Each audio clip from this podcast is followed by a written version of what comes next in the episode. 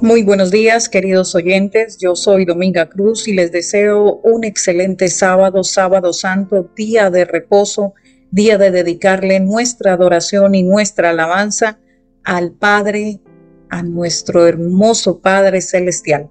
El devocional para hoy, 25 de noviembre, lleva como título El cristiano, el gobierno y el miedo, primera parte. Las autoridades no están para darle miedo a la gente que hace el bien sino a los maleantes. Así que si no desean temeres, pórtate bien y las autoridades hablarán bien de ti. Romanos 13:3. ¿Debe el cristiano opinar en asuntos gubernamentales? Pablo dio su punto de vista respecto a este particular. Según él, las autoridades civiles son permitidas por Dios con el propósito de preservar el orden. Dios se opone al desorden, al caos y a la anarquía. Sin embargo, ninguna autoridad humana puede reclamar absoluta devoción. Este derecho pertenece solo a Dios. Cuando la ley civil contradiga la ley de Dios, obedece primero a Dios. Pablo escribió la epístola de los romanos bajo el gobierno del tirano Nerón, el más temible perseguidor de los cristianos. Fue él quien ordenó dar muerte al apóstol. Este emperador romano pagano fue brutal y corrupto y mandó a matar a muchos adoradores de Dios. Aún así, Pablo nos anima a ser buenos ciudadanos y respetuosos de las autoridades. Estamos llamados a hacer cuanto esté a nuestro alcance para obedecer las leyes que no comprometan nuestros valores espirituales. Hay quienes creen que todos los gobiernos están tan corrompidos que el cristiano no debería envolverse en ningún sentido. No debería aceptar trabajar para ellos, ni siquiera ejercer el derecho al voto ni prestar servicio militar. Otros presumen que el Estado y la Iglesia están bajo la misma autoridad de Dios y se complementan entre sí. Por lo tanto, ellos tienen libertad para servir en cualquiera de estas dos áreas.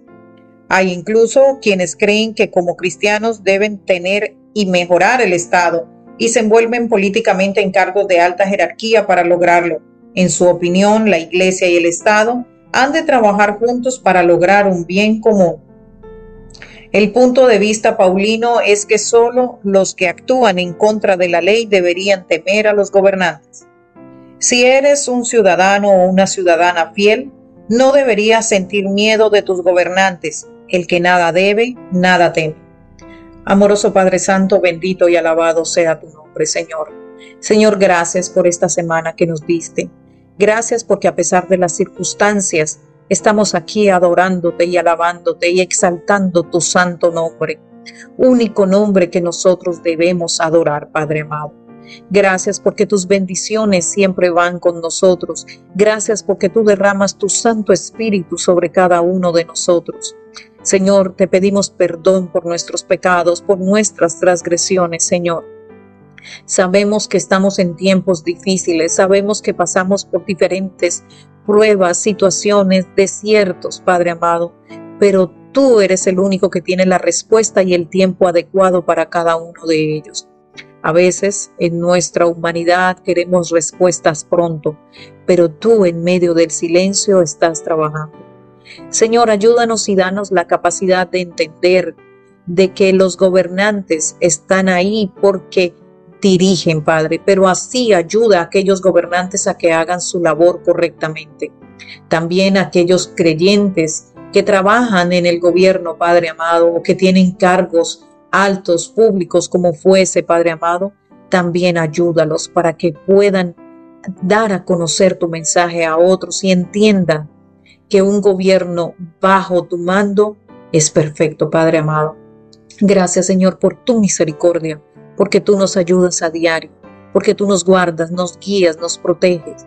Padre amado, de una manera muy especial te pido por los líderes de nuestras iglesias, que seas tú derramando su Santo Espíritu, su sabiduría, Padre amado, sobre ellos, para que ellos también puedan dirigir, Padre amado, porque son puestos por ti, Padre.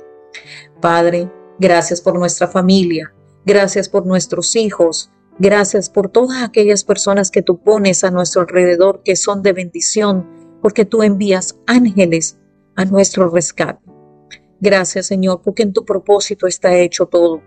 Bendícenos, guárdanos y cuídanos Señor, y que el día de hoy nosotros podamos llevarte olor fragante de nuestra adoración ante tu trono Señor. En el nombre de Jesús. Amén.